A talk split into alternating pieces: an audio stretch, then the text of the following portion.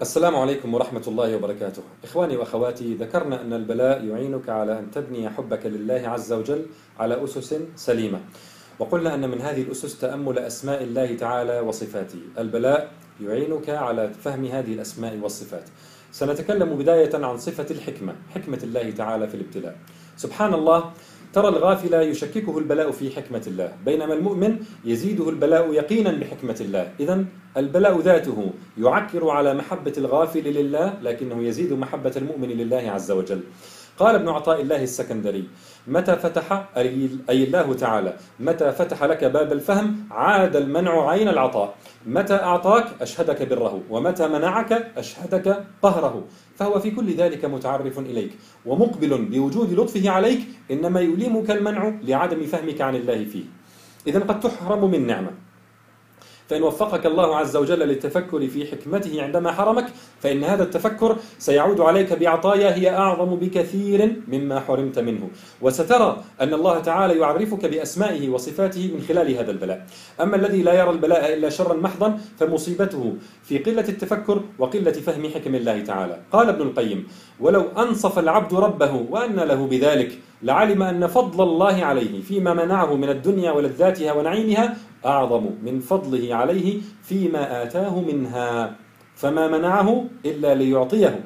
المفتاح للتفكر والفهم هو أن توقن أن لله عز وجل في كل شيء حكمة. تجاوز الشك في وجود الحكمة. أيقن بحكمة الله ثم تفكر. ما هي هذه الحكم؟ وستفتح لك حينئذ كنوز عظيمة. والمفتاح الآخر أن توقن بجهلك في مقابل حكمة الله تعالى. وعسى أن تكرهوا شيئا وهو خير لكم.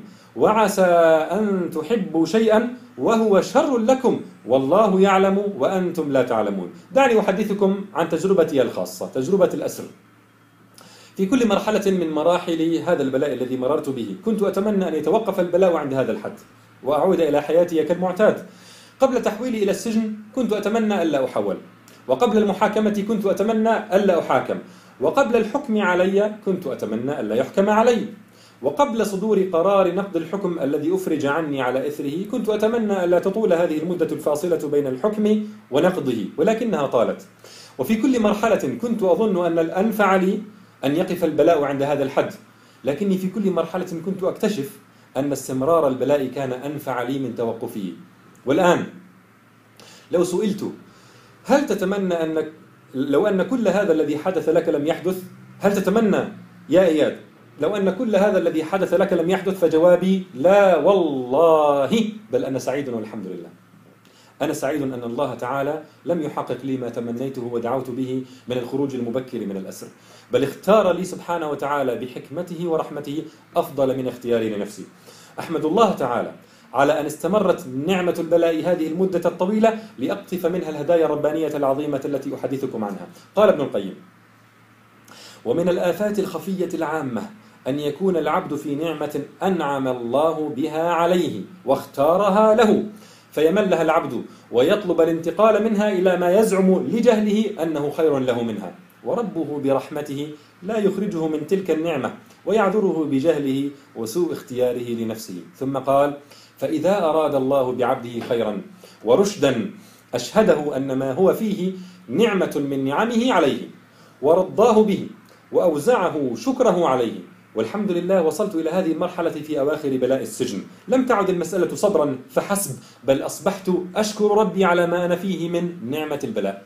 قبل تجربة الأسر كنت أتساءل أحيانا عن الحكمة في تقدير البلاء على علماء ودعاة يفيدون الناس بدعوتهم وهم أحرار كالإمام أحمد وابن تيمية وابن القيم وسيد قطب وغيرهم. كنت أفهم بعض الحكم من ذلك لكني كنت أتمنى أن يطمئن قلبي أكثر. كنت أفهم جانبا من الحكمة نظريا لكني بتجربة البلاء فهمتها عمليا.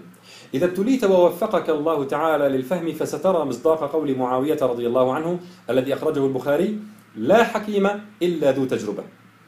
لا حكيم إلا ذو تجربة. سترى كيف أن من يعمل للإسلام تبقى في شخصيته حلقة مفقودة. لا تكتمل إلا بالتضحية عندما يقدم الثمن دعوته. سترى كيف أن الله تعالى يفتح على الأسير في سبيله فتوحات ما كانت تخطر بباله خارج السجن؟ ستفهم حينئذ كل كلمة من كلمات سيد قطب التالية كلمات عظيمة جدا. سيد قطب الذي حبس وأعدم في سبيل الله تعالى قال فلا بد من تربية النفوس بالبلاء ومن امتحان التصميم على معركة الحق بالمخاوف والشدائد وبالجوع ونقص الأموال والأنفس والثمرات. قال تعالى ولنبلونكم بشيء من الخوف والجوع ونقص من الأموال والأنفس والثمرات. وبشر الصابرين. لابد من هذا البلاء ليؤدي المؤمنون تكاليف العقيدة كي تعز على نفوسهم بمقدار ما أدوا في سبيلها من تكاليف. والعقائد الرخيصة التي لا يؤدي أصحابها تكاليفها لا يعز عليهم التخلي عنها عند الصدمة الأولى. فالتكاليف هنا هي الثمن النفيس الذي تعز به العقيدة في نفوس أهلها قبل أن تعز في نفوس الآخرين. وكلما تألموا في سبيلها وكلما بذلوا من أجلها كانت أعز عليهم وكانوا أضن بها.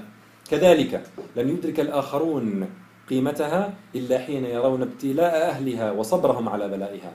ولا بد من البلاء كذلك ليصلب عود أصحاب العقيدة ويقوى. ثم انظر هنا, انظر هنا ماذا قال. قال فالشدائد تستجيش مكنون القوى ومدخور الطاقة وتفتح في القلوب منافذ ومسارب ما كان ليعلمها المؤمن إلا تحت مطارق الشدائد. هنا محل الشاهد. انظروا ماذا قال رحمة الله عليه. قال فالشدائد تستجيش مكنون القوى ومدخور الطاقة وتفتح في القلوب منافذ ومسارب ما كان ليعلمها المؤمن إلا تحت مطارق الشدائد. إذا هذه من حكم الله تعالى في ابتلاء الدعاء. صحيح أنهم لو بقوا خارج السجن لربما تمكنوا من مخالطة الناس وقراءة المراجع وبث المؤلفات أكثر لكن الله تعالى يريد أن يخلص نياتهم ويبث الحياة في كلماتهم فكما قيل فعل رجل في ألف رجل أبلغ من قول ألف رجل في رجل. إذا بقي الداعية ينظر ويتكلم ولم يضحي لن يكون لكلماته الأثر المرجو. لا يعني هذا أنك ستحيط بحكمة الله تعالى كلها في البلاء أو أن لك ألا تحسن الظن حتى تدركها. فالله تعالى قال وما أوتيتم من العلم إلا قليلا. فلن تدرك إلا قليلا من حكمة الله تعالى. لكنه سبحانه وتعالى بحكمته ورحمته أطلعك على شيء من هذه الحكم ليطمئن قلبك. ليطمئن قلبك. انظر إلى حكمته سبحانه وتعالى في اختيار نوع البلاء. الداعية قد يظن أن الأنسب له ألا يحبس حتى لا يضيع وقته وحتى يوظف طاقاته في دعوة الناس. لكن الله تعالى اختار نوعا مناسبا لهذا الداعية. السجن وفيه الفوائد العظيمة جدا التي أحدثكم عنها. يسهل علينا فهم هذه المعاني في البلايا الخفيفة نسبيا لكن القلب قد يساوره الشك عندما يرى أناسا ابتلوا بلايا عظيمة جدا. سنتكلم عن هؤلاء في الحلقة القادمة بإذن الله تعالى. خلاصة هذه الحلقة ثق بحكمة الله في ابتلائك وستفتح لك حينئذ كنوز عظيمة. والسلام عليكم ورحمة الله.